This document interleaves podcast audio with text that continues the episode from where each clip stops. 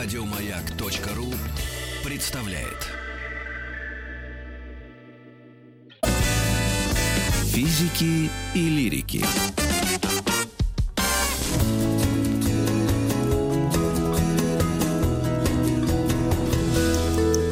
Сто минут о великих советских режиссерах комедии. Сегодня мы поговорим об Эльдаре Рязанове. У нас в гостях Максим Семенов, кинокритик, сотрудник Музея кино. Привет, Максим. Добрый день. Рада видеть в студии. И мы уже успели поговорить о Марке Захарове. И вот Эльдар Рязанов. а, С чего начать, говоря о таком мастере, о прекрасном человеке и, наверное, самым, самым любимым а, режиссером Советского Союза и постсоветской эпохи? Э, Да, вероятно, Рязанов является не только большим комедиографом, но и одним из крупнейших э, отечественных режиссеров. Ну, вот там, странный термин «отечественное кино», который включает все, что было на нашей территории, начиная с царя и заканчивая вот нашими днями. Э, один из крупнейших режиссеров второй половины 20 века, сопоставимый по своему масштабу, хотя многие не согласятся, с такими ка- великими, как Андрей Арсеньевич Тарковский. Ну, только вот они разными вещами занимались. А разными в чем? А, смотрите, после, ну, сейчас немножко высоколобые вещи, а, где-то начиная с оттепели, пути советского кино начинают расходиться. Отдельно выделяется то, что очень условно, хотя это неверный термин, можно было бы назвать авторским кино, Мгм. потому что и Рязанов, и Тарковский — это авторское кино, но по-разному. А режиссеры, разочаровавшиеся отчасти в идеологии, начинают искать э, что-то в предшествующем мировом опыте, как Тарковский, как Шипитько, как поздний Хуциев, ну вот какие-то такие фильмы. А другие обращаются к повседневности, и это Рязанов, это Данели, это гораздо- в гораздо меньшей степени Захаров, но там можно вспомнить и, И многих Гайдая, других. мы Это Гайдай, Гайдае безусловно. А, и если Тарковский пытается описать внутренний мир советского человека и внутренний мир человека вообще, иначе бы его фон Триер так не любил, а, то, собственно, Захаров, Рязанов, Гайдай прежде всего может быть, э, д- д- э, господи, э, Рязанов и Данели, они описывают внешний мир. М. Ну да, с его абсурдностью и тоже несовершенством. Но при этом комедия. Да, ну, слушайте, это не всегда комедии, это далеко не всегда комедии. Ну, как Чехов не всегда комедия, хотя там улыбаешься сквозь слезы. Ну и мы все-таки этот цикл э, программ 100 минут, да, посвятили все-таки режиссерам комедии. Хотя вот смех сквозь слезы это и есть определение их жанровой.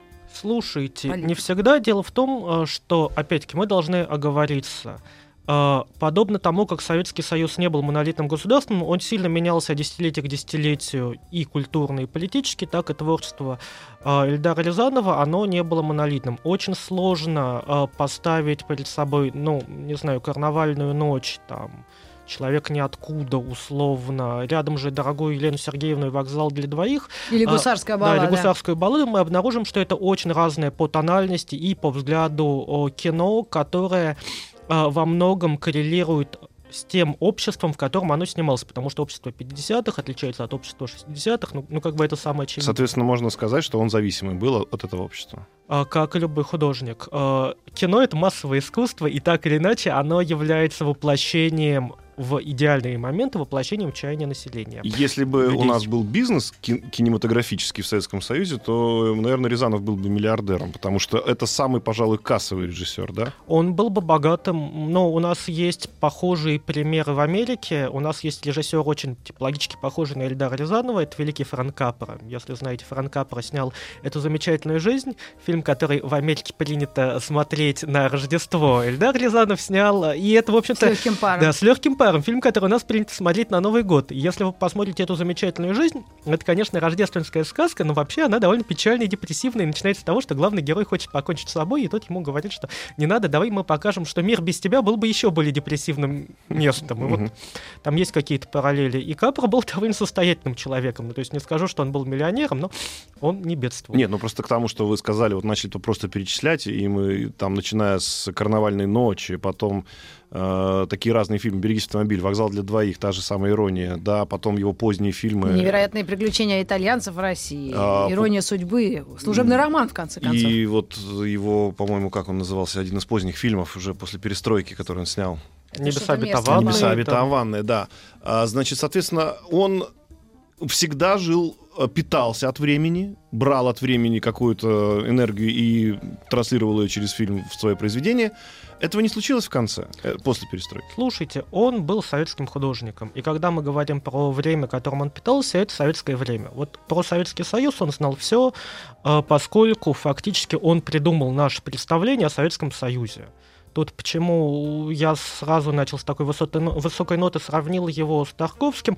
Все, что мы знаем про Советский Союз, это с одной стороны там Солярис, Сталкер, Да. Андрей Рублев с другой стороны, это гараж, это служебный роман, это, собственно, чуть не сказал, прошу слова, а, это ирония судьбы. Мгм. И все наши представления, например, я там родился в конце 80-х, мои представления о 70-х годах, они сформированы Рязановым. А, И Рязанов прекрасно понимает, как в этой системе существуют люди, что возможно, что невозможно. Он говорит на языке этой системы, и с языком этой системы он играет. Как только все рушится, в его поздних фильмах, мягко скажу я, потому что некоторые мои коллеги не выбирают терминов, чувствуется некоторая растерянность. Вполне возможно, что люди, которые придут за нами, они пересмотрят старые клячи и поймут, что это было великое кино, а мы все идиоты и этого не поняли, Мгм. и, мне, и мне бы этого хотелось, но я вот пока идиот, и я этого не понимаю. Мгм. А говоря об э, режиссере Эльдаре Рязанове, как его э, творческая судьба э, складывалась? Считается очень успешным, да? Это начиная от «Карнавальной ночи» и заканчивая всем тем, что мы знаем уже по, периодам. Но вот именно таких препонов и рогаток, да, он сам себе не делал. Он, ну, но это есть оценочная какая-то у, поколения к нему отношение? А, ну, слушайте, если поговорить со старыми синефилами, ну, условный термин какой-то иджистский старые синефилы, людьми, которые в 70-е годы смотрели кино, а иногда в разговоре проскальзывает, что пока вот все эти ходили смотреть Рязанова, мы-то все ходили смотреть Андрея Арсеньевича, ну или вставьте кого-нибудь, какого-нибудь другого режиссера, и понимали, что такое настоящее кино. Но в то же время Рязанов, э, мне кажется, для людей, которые писали про кино в советское время, которые снимали в кино, был безусловной величиной. Ну, там, говоря о классическом Рязанове, нужно еще, конечно, Эмиля Брагинского упомянуть, его соавтора. Как потому что- Горин у Захарова. Да-да-да, потому что речь идет фактически о, не знаю, можно ли употреблять слово тандем в эфире, о таком соавторстве. Да, да, безусловно. А вот еще, э, насколько мне известно, Эльдар Рязанов, я помню, сама своими глазами видела, он был и популяризатором и своего кино, и международного, да, ведь в своей программе э, «Кинопанорама» э, были хоть какие-то шансы у советского человека узнать о том, что происходит за рубежом. Он был таким полупроводником. Вот, возможно, его можно сравнить с Сергеем Петровичем Капицей, да, который в ущерб своей научной деятельности был популяризатором науки в Советском Союзе, А, ну, слушайте, телеведущим. кино устроено таким образом, а, что чем больше у вас есть связей с тем, что делается в других странах, тем ваше кино обычно интереснее. Вот если от всех отгородиться... Как аккуратно наш гость это сказал, что э, обвинение Цоя в плагиате или в каких-либо других людей, да, это вот сейчас вот иногда всплывают. Знаете, вот я занимаюсь историей, и история показывает, что когда у вас есть конкуренция, и простой человек выбирает, что ему посмотреть высоколобый фильм, а, фильм, а, там, не знаю, какой-то американский или тоже отечественный фильм приключенческий, а высоколобые фильмы получаются, выходят получше, потому что у всех есть возможность смотреть, что делается у соседа, перенимать какой-то опыт, и, и, и выходит неплохо. И в этом отношении В общем, люди, люби- люди еще смотр- любят смотреть про себя. Люди любят смотреть про себя. Поэтому ирония судьбы так популярна у нас, и как бы мы ни переводили прекрасно, как вы говорите, как там называется этот фильм, жизнь. А это замечательная жизнь. Это замечательная жизнь, она никогда здесь не приживется, потому что она про других людей. А, еще потому, что она черно-белая, а некоторые, многие зрители, которые не слишком насмотрены в старом кино, имеют какой-то странный предрассудок перед а, черно-белым кино, но если посмотрите Капору, то получите от него удовольствие, потому что он как Рязанов, в него невозможно не влюбиться. Вот как-то. А если говорить про него как про человека, он, э, ну, он не, не, не мог не дружить с властью, да, просто в то время режиссер не мог этого не делать. А, Ну, В то же время нельзя сказать, что он был человеком, вот особенно вот его, его а, уже пожилом возрасте, он был прям такой, можно сказать, оппозиционер. ну, смотрите, а, что значит дружить с властью, потому что власть это какая-то большая абстракция. А, в советское время невозможно было снять оппозиционный фильм. Вот, ну, если ты писатель, ты можешь писать всю жизнь какой-нибудь роман, который всех разоблачает, и потом ты умираешь, власть меняется, и все понимают, что ты написал шедевр. Мгм. И Ну, история как 20 мастер века. Маргарита. Да-да-да. Это и первый главный пример. Там, собственно, очень много примеров. Но вспомните 80-е, эпоху возвращения имен, когда вы понимаете, что ваша культура невероятно богата за пределами того, что вы знали. В кино такого невозможно, потому что есть актеры, есть бюджеты, есть детектор картины, есть оператор, есть сценаристы, и как-то вот э, не по- Просто твои фильмы клали на полку, Да-да-да. если даже разрешали снимать. А, в то же время, если посмотреть Его на... первый политический, ну если так брать даже в кавычках фильм, это «Небеса обетованные». Ну, подождите, а гараж? Да, же. то, что клали на полку Вот раньше, так как вот- у вот Захарова он два не, фильма. Он не выглядел как фильм против системы.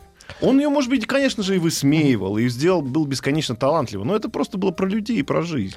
А, С одной стороны, он про людей и про жизнь, с другой стороны, он про систему, потому что, казалось бы, талантливые люди э, грызут друг другу, ну, вот такая греческая трагедия на протяжении полутора часов в глотке ради места в гаражах, выясняя, кто ветеран полнейший. войны, у кого какие заслуги, кто изучает капиталистических птиц, а кто изучает птиц советских, потому что давайте, давайте разберемся. И м, тот самый человек с рынка там еще Да-да-да, и там курица портится, вот все вот это. Потом, когда она уходила, этот персонаж этого зам- а, замечательно сыгранной актрисой, такая директор рынка, она уходила и говорит, а я добьюсь, что ваши гаражи снесут, и мы там все построим. И моя мама, когда смотрела фильм, говорит, вот так и случилось после 90-х.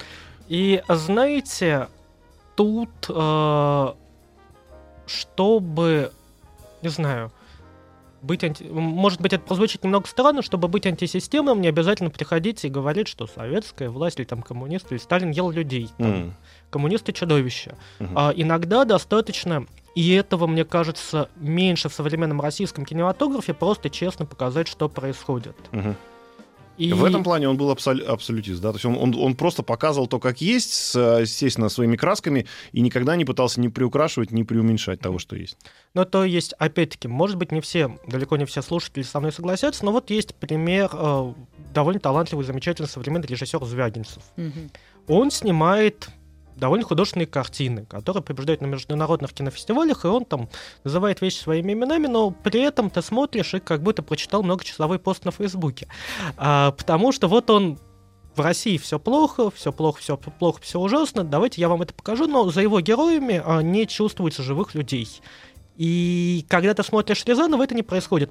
Он прежде всего показывает живых людей, но в какой-то момент ты понимаешь, что может быть ситуации, ну, взять тот же гараж, э, который он показывает, э, не менее страшны, чем ситуация в фильме «Нелюбовь». Это была не критика Звягинцева. Звягинцев Мгм. заслуживает своих наград, коль им его, их ему вручают. Мы говорили про Марка Анатольевича, и у него была вот эта своя, свой кастинг, да, или как это называется правильно по- по-русски? А, свой пул актеров, Да, э, любимцев. И, и Он у их него снимал просто во был, всех был свой линком, если что, всегда под боком, да. А у Эльдар Александрович. Александра- как было? Эльдара Александровича были такие? Мне кажется, нет. Ну, слушайте, достаточно посмотреть все его фильмы классического периода 60-х, 70-х, вы там увидите примерно одни и те же лица. Ну, давайте перечислим. Например? В этом отношении, мне кажется, гараж является апофеозом, потому что там примерно все есть.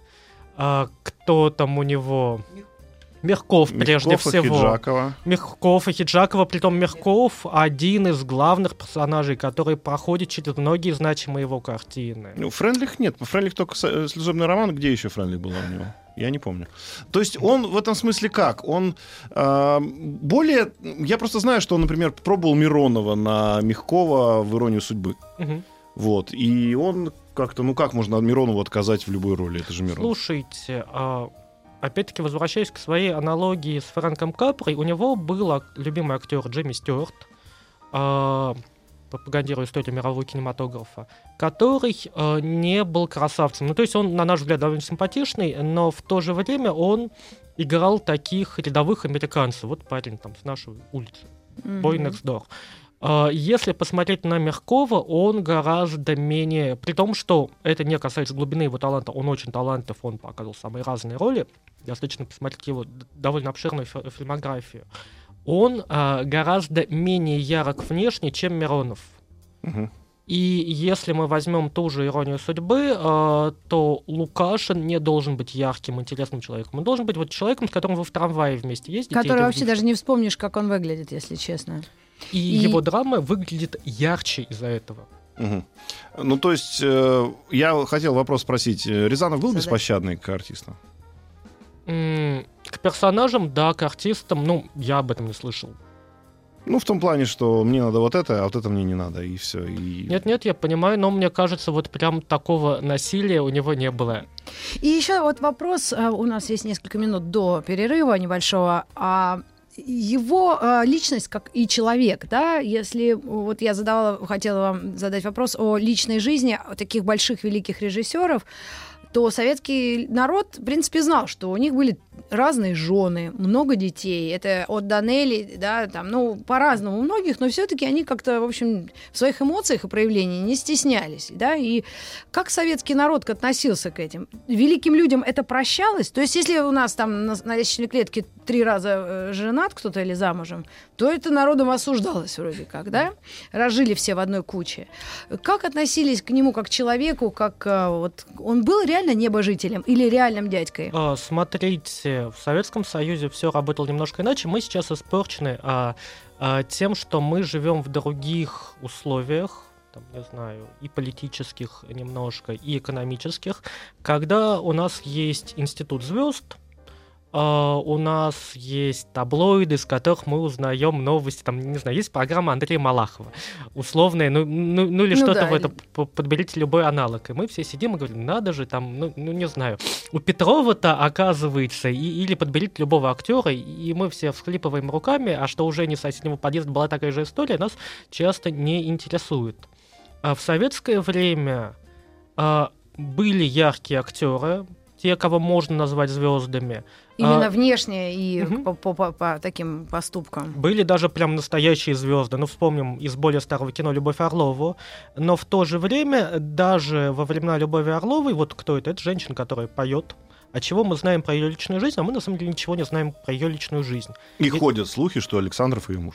Ну, нет, не ходят. Он Ну, в смысле, вот, вот настолько знаем, что ходят да, слухи. да, да.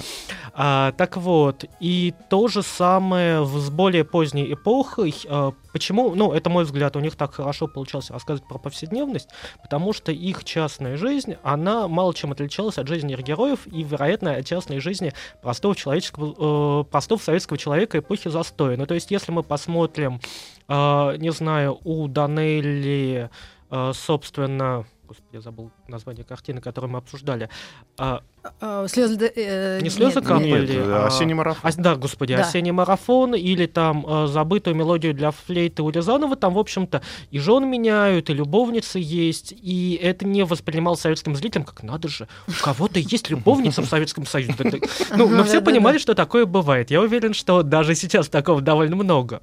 А, Просто вокруг этого не было ореола звездности. Но А о чем писал тогда, э, вот я спрашивал за эфиром, вы нам сейчас расскажите, о чем писал тогда журнал «Советский экран»? Советский экран С, со- с советскими артистами на советской обложке. Давал хорошие рецензии на советские фильмы. Знаете, проблемный, э, проблемный фильм про рабочих, острая тема, пленум партии, М. несколько хороших фотографий, несколько хороших толковых статей, какой-нибудь обзор э, зарубежной, э, зарубежной копроду- кинопродукции, там, смешные статьи про Звездные войны, которые люди не смотрели, но пытались как-то Осудить. описывать. Да-да-да. Да, а вот, кстати, а сам Эльдар, Эльдар Александрович, кстати, я, мне надо поднять архивы, мы делали с ним интервью. Я 10 лет, 10 лет работаю на «Маяке», и он приходил, его не стало, по-моему, в 16 году. 15-м. В 15 да. А, вот он говорил о своих предпочтениях, э, вот, кумирах эм, западного кинематографа, потому что вот даже если ну, не хватит времени на ответ, вот помнишь, э, к нам приходил э, Владимир Валентинович. Владимир Валентинович, и Ну мы ему задали вопрос, а вот вы следите, Оскары сейчас, там всякие скорсезы бегают. А Мне неинтересно, сказал. Знаете, Скорсезе бегали и тогда, и, и- и не, менее, не менее значимы были. А, что касается Рязанова, то мы, нам известна его любимая картина в истории мирового кинематографа, и это фильм Дювивье «Большой вальс». Более того, он говорил, что на него невероятно повлияло в «Большом вальсе» есть сцена, во время которой герой, героиня, герой Штраус э, сочиняют э, сказки Венского леса, и вот они едут на двуколке по Венскому лесу. А есть тогда проснулись мы с тобой в лесу. Да-да-да. И тут начинают... Я это помню. Да, где-то играет рожок, где-то поет птичка, и вот они начинают напевать, и из этих звуков рождается венский вальс, и рождается музыка. И сам Эльдар Рязанов говорил, что вот он смотрел в промерзлом просмотровом зале, э, там еды было мало, а тут такая волшебная сказка и фиетия, и он понял, что кино — это великое искусство, и нужно продолжать ему заниматься. А, ну, а о том, как Эльдар Александрович стал э, решил быть режиссером, мы уже поговорим в следующей части нашей программы, потому что, например, у того же Данели, которую мы обязательно обсудим в, в пятницу, мы надеемся, была вообще забавная история. Он шел, там спал какой-то дядька на э, чуть ли не бомж пьяный на скамейки на улице, и его лицо накрывала газета. На газете было написано, набирается прием в, в Авгик, да, на режиссерский. Вот человек этот где сейчас, вот на, да. на лице которого была газета? Сто минут о великих советских режиссерах комедии Эльдар Александрович Рязанов, и, конечно, неотъемлемая часть его картины — это музыка и угу. текст, который он сам написал. Александр Максим Борисович... Семенов у нас в гостях. Да, как он это объяснял, интересно? Или стеснялся ли он этого? Э, ну, изначально немного, да, но мне сложно судить об Эльдаре Дизанове как о поэте. Мне кажется, что стихи у него были неплохие, продолжал он писать э, их всю жизнь до конца. Но тут э, ничего не могу сказать, тут нужно поговорить с э, литературоведом. Угу. Но он, э, у него были любимые композиторы, да, опять же говоря про Захарова, мы говорили, что это Рыбников и э, Гладков. Э, здесь это Петров. Петров. И... Ну, при том он один из крупнейших, мне кажется, композиторов своей эпохи вальсок из, собственно, «Берегись автомобиля». Это, а, быть может, одна из самых узнаваемых и одна из лучших песен советского кино вот таких. У меня вот когда ты еще «Берегись автомобиля» сказал наш прекрасный гость, я знаю, что я подумал, боже, а как мы будем дальше жить? Ведь нет ни одного человека, который мог быть хоть капельку похожим на Эльдара Рязанова, Георгия Данелия. Слушайте. Вот, фильмы-то остались, вот будем так дальше жить на этих фильмах. Ведь последние 20 а... лет вот моей сознательной взрослой жизни я смотрю только эти фильмы. Ну, как кинокритики, Кстати, вот высоколобые эти, эти фильмы нет. смотрит молодежь? А, если вы спрашиваете у меня, то да, вот недавно приезжал к сестре и смотрели с большим удовольствием. Они понимают а, контекст, о чем там а, говорят? Да, ну, ну смотрите, а, периодические попытки переснять Гайдая или переснять Рязанова, э, которые Служебный предпринимаются роман. в нашей жизни, да-да-да, они доказывают, что эти фильмы, они принимаются очень хорошо.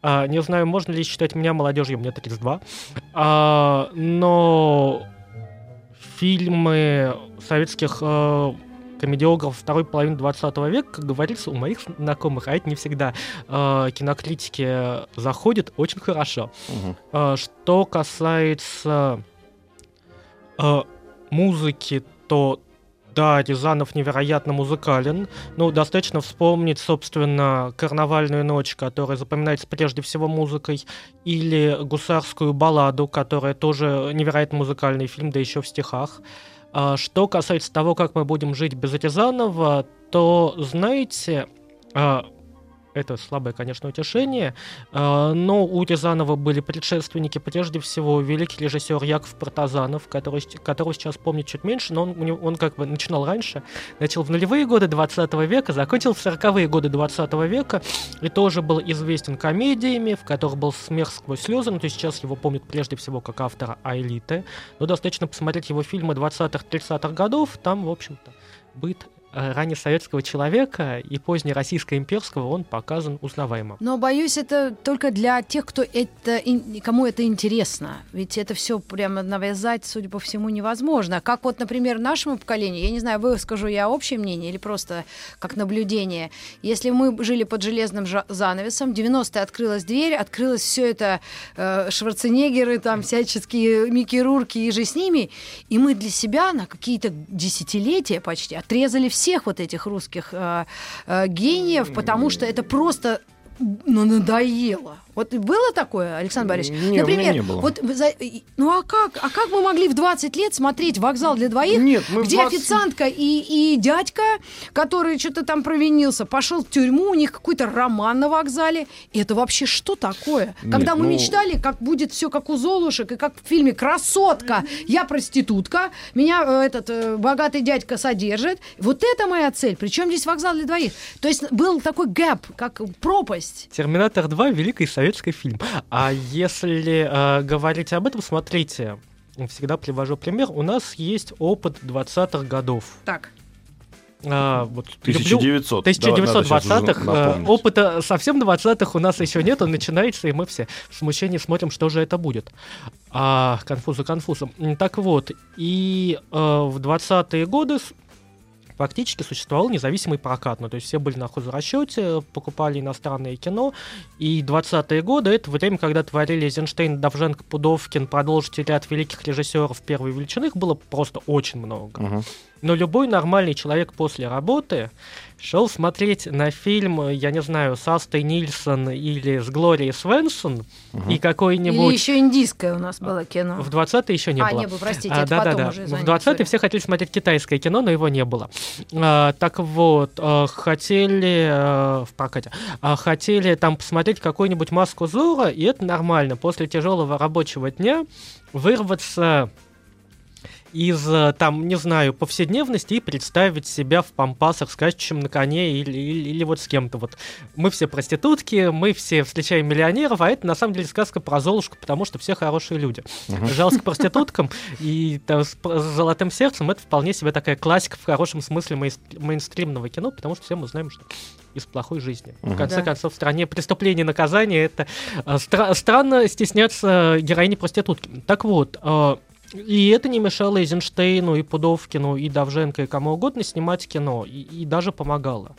И мне кажется, что иногда, чтобы посмотреть вокзал, ну, ну, знаете, Вот только сейчас, почти в 49 лет, я понимаю, о чем проблематику, да? Это возрастное кино, или ты всегда понимаешь в нем только то, что ты, вот до чего ты дорос и что ты можешь понять? Вот как такие общечеловеческие, ну, это, это можно вот, ну, когда-то понять, когда-то нет? Или ты понимаешь Знаете- всегда то, что можешь? Во сколько надо по возрасту смотреть кино Рязанова? Это очень странный вопрос в стране, где детей в школе заставляют читать «Войну и мир» и «Преступление и наказание».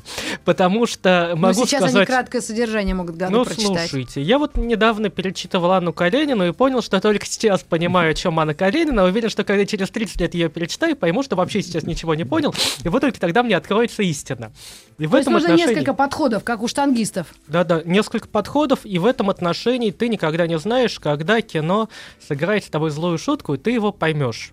Ну, то есть я хотел сказать, что, например, появление Макдональдса, ну, ну или любого фастфуда, оно же не убило нашу русскую Кстати, оно кухню. появилось 31 января. Сейчас будет под, э, там какой-то мега-праздник э, устраивать. Большие очереди, как Да, в да, мавзолее да. в старое время. Да-да. А, так вот, а, оно же не убило нашу русскую кухню. Иногда хочется поесть, знаете, жареной картошечки вредной, а иногда С хочется сосисками. поесть, да, э, а иногда хочется картошки с сосисками отва- отварной дома. И иногда ты получаешь удовольствие и смотришь какой-нибудь фильм с Мэк Райана или старым Ричардом Гиром, или что-то современное, иногда ты смотришь Эльдара Рязанова и, дум- и думаешь, ну, А какая ты Но- своим детям, Александр Борисович, показывал человек, специально эти фильмы? человек, которого зовут Константин, а фамилия у него Ремчуков, Да. которого я регулярно слушаю, однажды употребил важное такое вот понятие культурный код. Культурный код, и он в качестве примера привел цитату, что это нога того, кого надо, нога. И в, в кругу людей с таким же культурным кодом не надо объяснять, откуда это. А человек, приехавший из Америки, или, дай бог, из Китая, э, значит, он, ему надо объяснить, что это это был такой фильм, в этом фильме был такой персонаж. Ну, короче, ты потратишь 20 минут времени. А надо сказать, что не знаю, насколько Рязанов зашел кому в каком возрасте, но то, что он стал частью нашего культурного кода, Абсолютно. очевидно. И фразы, которые мы иногда употребляем просто как поговорки, э, русские народные, да, они это просто вырваны из контекста фразы из фильма, и люди понимают, о чем речь, да, и не надо там э, даже даже, даже не надо пытаться объяснить это человеку, если он ну, в нашем культурном коде находится, он понимает, о чем речь. Если он не понимает, о чем речь, значит, скорее всего, он приехал, не дай бог, из Китая. Это хорошая или плохая новость, но они продолжат жить, даже когда эти заново перестанут смотреть. Да, да. Ну, потому что да, ну мы, мы, мы с этим уже живем. Нет, по поводу перестанут. А вопрос. А, давайте действительно лет на 50 вперед умотаемся туда. Э, Вот мы сейчас э, помним, что Эйзенштейн покрасил флаг. Смотаемся. Ну, я помню. И помнил в детстве, так что я не показатель. Но вы не показатель, у вас профессия такая. Для массового зрителя все-таки эти фильмы, они останутся в... х- Вот в полке мы это смотрим регулярно или все-таки нет? Что будет через 50 лет, я не знаю, но вы помните, откуда фраза «Лов- «ловкость рук и никакого мошенства»? Я нет, А вы слышали ее когда-нибудь? конечно. Это фраза из, Из, э, первого советского звукового игрового фильма «Путевка в жизнь». А, никто не... по- Ну, сейчас... Я думала, это Остап Бендер что-то сказал. Нет, это с путевки в жизнь. Э, собственно, так говорит Мустафа, когда показывает украденную колбасу. Я вам описываю сцену, которую вы, скорее всего, не видели. Ну, ну, то есть, М. а, тем не менее, эта фраза осталась, и я периодически ее слышу. Ну, как бы... Вот когда-нибудь то же самое будет... э, Знаете, у меня есть любимый анекдот. А, Чуковский э, говорил, что вот лет через 50 мимо моего дома в Переделкине пройдут два москвича, один другому покажет на дом и скажет, да, Корней Чуковский, Мгм. и скажет, здесь жил Маршак. И вот как бы потому что все через 50 лет будет примерно одно. И через 50 лет эти фразы останутся, они останутся частью вот идиомами нашего кода, а даже в отрыве от Рязанова и это не хорошо и не плохо, потому что все, что он дал, оно окончательно растворится в нашей культуре. Это не значит, что его не нужно смотреть. Я надеюсь, его продолжат смотреть так же, как нужно смотреть путевку в жизнь. А какой любимый фильм? Он, может быть, э, говорил, какой у него его любимый фильм? Или, может быть, самый неудачный? Он анализировал, как... у вас э, тогда да, уж. да. И мы свои любимые можем сказать. Хотя тут такие шедевры, я боюсь даже думать об этом. Слушайте, про Рязанова, честно скажу, не знаю. Тут можно начать придумывать, но я всегда к этому относился, как, знаете, Хайдегер к Аристотелю. Аристотель родился, жил и умер, на этом заканчивается его биография. Сейчас давайте поговорим о том, что он писал. А, Что касается меня, это гараж. Гараж. Да.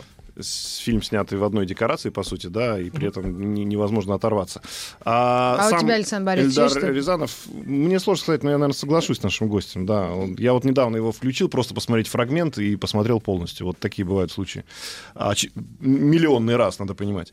А, Эльдар Берегись Александрович- автомобиля, Эль- Эльдар Александрович- я. Эльдар Александрович говорил «просвещай, развлекать, развлекая, просвещать». Таков мой девиз, это его цитата. Просвещение, как его в фильмах, где? Знаете, Как вы смягчение нравов. Берегись автомобиля. Они же да, э, Шекспира, так сказать, нашего сами играли. Ну, знаете, в то время, э, опять-таки, советские, советские условия, они немножко другие, там все старались немножко в Шекспира. А, э, помню, был сатирический спектакль маленькие комедии Большого дома, где там был такой диалог. Вы смотрели «Солярис»? Да, там где-то в Мосельпроме отличный солями. Не солями, а солярис. Вот как люди пытались друг с другом коммуницировать. В принципе, он же работал на смягчение нравов. Это главное просвещение, мне кажется. Ну и он, э, конечно, там э, гениальный Евстигнеев, да, в «Берегись автомобиля», когда вот это, э, это такой уровень, когда я только уже в возрасте понял, о чем он там говорит, и насколько они ржали, когда они это все снимали, когда он говорит фразу, и правильно, потому что артист как-то целый день болтается в театре. А он просто тренер, они ну наняли. да, они говорили про то, что должны быть театры непрофессиональные, потому что профессиональный актер, он, ну как, ну как, он целый день болтается в театре. Ничего не делает. Ничего не делает, да. Как бы лучше Ермолова играла вечером, когда днем бы она работала у токарного станка. Это было, это была такая прямо, ну, ирония, вот конкретно внутри иронии, да, это было гениально. Мы делаем небольшую паузу, вновь вернемся и еще расскажем, э, может быть, что-то вспомним об Эльдаре Александровиче Рязанове.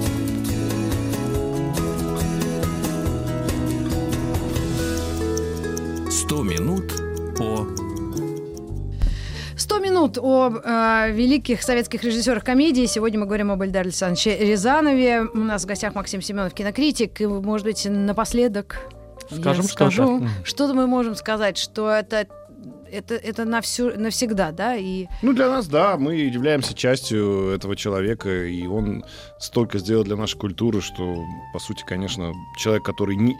не смотрел Рязанова никогда в жизни, мы можем его назвать человеком некультурным. Вот так М. я грубо выражу. Ну, подожди, тогда э, тебе вот, э, как вступая в полемику, как можно было жить без Достоевского? Пушкин жил и нормально жил. Ну да, а вот сейчас уже тяжеловато. Поэтому вопрос времени, да. Вопрос в том, что Эльдар Александрович, Говоря конечно... в своем э, музее кино о, э, о. Эльдаре Александровиче, вот как, как, что, может быть, вы особенно отмечаете или говорите посетителям, или просто молодежи, или взрослым? Что больше всего интересует вот его? Просто он так недавно от нас ушел, как будто он вот только-только был и сидел такой пухлый в экране э, черно-белого телевизора. Помните, его всегда э, э, Мгм. как, э, э, м, как-то Пародировали? пародировали, да.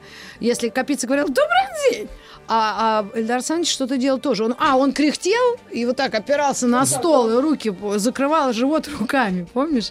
У меня эти кадры в глазах стоят. В общем, я помню его. Ну, музей кино, он наш всеобщий, а наше достояние. Что касается Рязанова, то, мне кажется, дистанция слишком маленькая, поэтому пока происходит радостное узнавание, у нас там немного рекламы Федерального музея, а, выставлены эскизы к некоторым его фильмам, и все разбирают и вспоминают. А что касается совсем маленьких детей, то они не помнят примерно ничего, и поэтому им что Рязанов, что Эйзенштейн, что Тарковский, что Иван Грозный, все какие-то современники. Мгм. То есть надо просто своим детям показывать, и чтобы. Эльдар Санд жил в наших поколениях и оставался культурным кодом не только нашим, но и наших детей, которые любят чертовы какие-то эти... Не ведьмаки, а что они там смотрят сейчас? Я не знаю, что они сейчас там смотрят, но, Дракулу? Ну или это... наверное, какие-то голливудские все-таки произведения. Да, искусства. супергероев, боже мой, ведь время наших обыкновенных людей из НИИ, конечно, безвозвратно, да, потеряно и ушло. Я даже Слушайте, чувствую, как от них некоторых пахнет. Вы можете себе людей представить? из НИИ? Он, о, вот вопрос еще про Эльдара Александровича. Он э, был человеком, который, э, ну, рассчитывал, да, на какой-то успех, то есть брал какие-то темы, ну, скажем так, на тот момент э, очень не, не было такого слова, ну, хайповые, или все-таки нет? Слушайте, мне кажется, что он снимал про себя и делал то, как, и как другие большие режиссеры его поколения, что было ему очень близко. Ну, то есть там есть какие-то автобиографические мотивы, э, что-то... Ну, опять-таки, советское кино, оно существовало немножко в других условиях, Мгм. поэтому его сложно сравнивать с современным кинематографом. Не было понятия И бизнес-успеха. там как бы не было понятия бизнес-успеха. а, Он подня- обращался к злободневным темам. Ну, вспомните его драму «Дор- «Дорогая Елена Сергеевна». Можно ли это назвать хайповым или нет? Скорее всего, нет, потому что, опять-таки, этот термин не очень применим к тем условиям. А, Он пытался быть, а, не знаю, следовать повестке, как мне кажется, в его поздних фильмах, которые сейчас ждут своего зрителя. А, И, и, на мой взгляд, не так успешно, и не только на мой взгляд. Но, в принципе, если бы оно все не было таким искренним, мы бы этого никогда не смотрели. Потому что нужно не просто придумывать шутки про заливную рыбу, нужно немножко в это верить и, и представлять, какая она на вкус. Да, действительно отвратительно. Но А, а с Брагинским он когда перестал, э, ну, у них, ну, я так понимаю, что Брагинский рано умер достаточно, да? А, Брагинский умер, мне кажется, в конце 90-х. У них была даже, ну, мне кажется, в конце 90-х, я могу соврать, у них была даже какая-то относительно поздняя работа «Тихие омуты», Мгм. Про врача, который сбегает в деревню. Вот один из таких последних фильмов. А какая последняя картина классического периода? Тихий ом это 2000 Да, год, «Тих- да. Ти- Ти- Тихий ом это 2000 а какая последняя работа? У Эльдар классического? Мне кажется, это мелодия «Ирония для, судьбы 2007» Мелодия для это? флейты. для флейта. Вот это их последняя А, 87-й. совместная совместная, работа. совместная работа, да-да-да. Ну и когда, а, и еще, может быть, если есть такое знание о том, как он работал, творил, э, когда рядом Данелия, Гайдай и вообще все остальные, ну а вот, вот эта мафия, это же просто, ну, номер один. Я очень часто, Лист А. часто слышу от людей, которым я рассказываю, опять же, про то, что это Рязановский фильм, а а все говорят, и это Рязановский фильм, и это настолько разнообразные они были. Потому что гайдайские фильмы, да, они все великолепны, но они все примерно угадывались, да. И я, это, скорее всего, Гайдай, это, скорее всего, Гайдай. Здесь как? И это, и это Рязанов. Как? И это Рязанов. Но- Какая у них была между собой коммуникация? Смотрите, но фильмы Данелли, они тоже довольно разные. Тут Да. один человек снял и «Слезы капали», Да. и «Я шагаю по Москве», и много и «Мимино», и много чего еще. Очень... а, только мы решили, что гениально это «Берегись автомобиля», да, и тут те Мимино вспомнили. Вот Ну, тут как вот их выбирать, а? Слушайте, ну знаете, это как в свое время в Америке творили и Чарли Чаплин, и Бастер Китон, и все были гениями, и как-то еще много других хороших людей кино снимало. И как друг с другом общались, и даже не ненавидели друг друга. А, почти. А, Как вот сейчас Ризо и Федор общаются же между собой? No comments. а, оставим это грядущим поколениям. Да. На общение.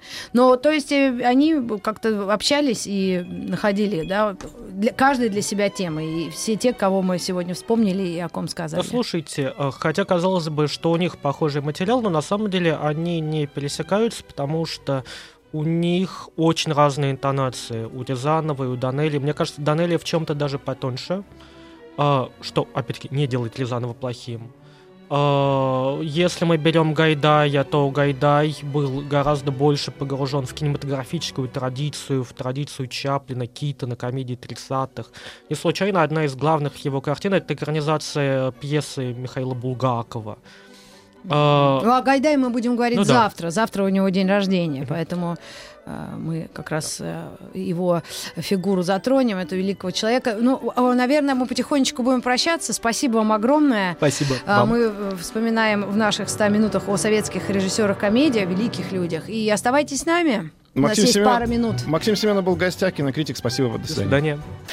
Еще больше подкастов на радиомаяк.ру.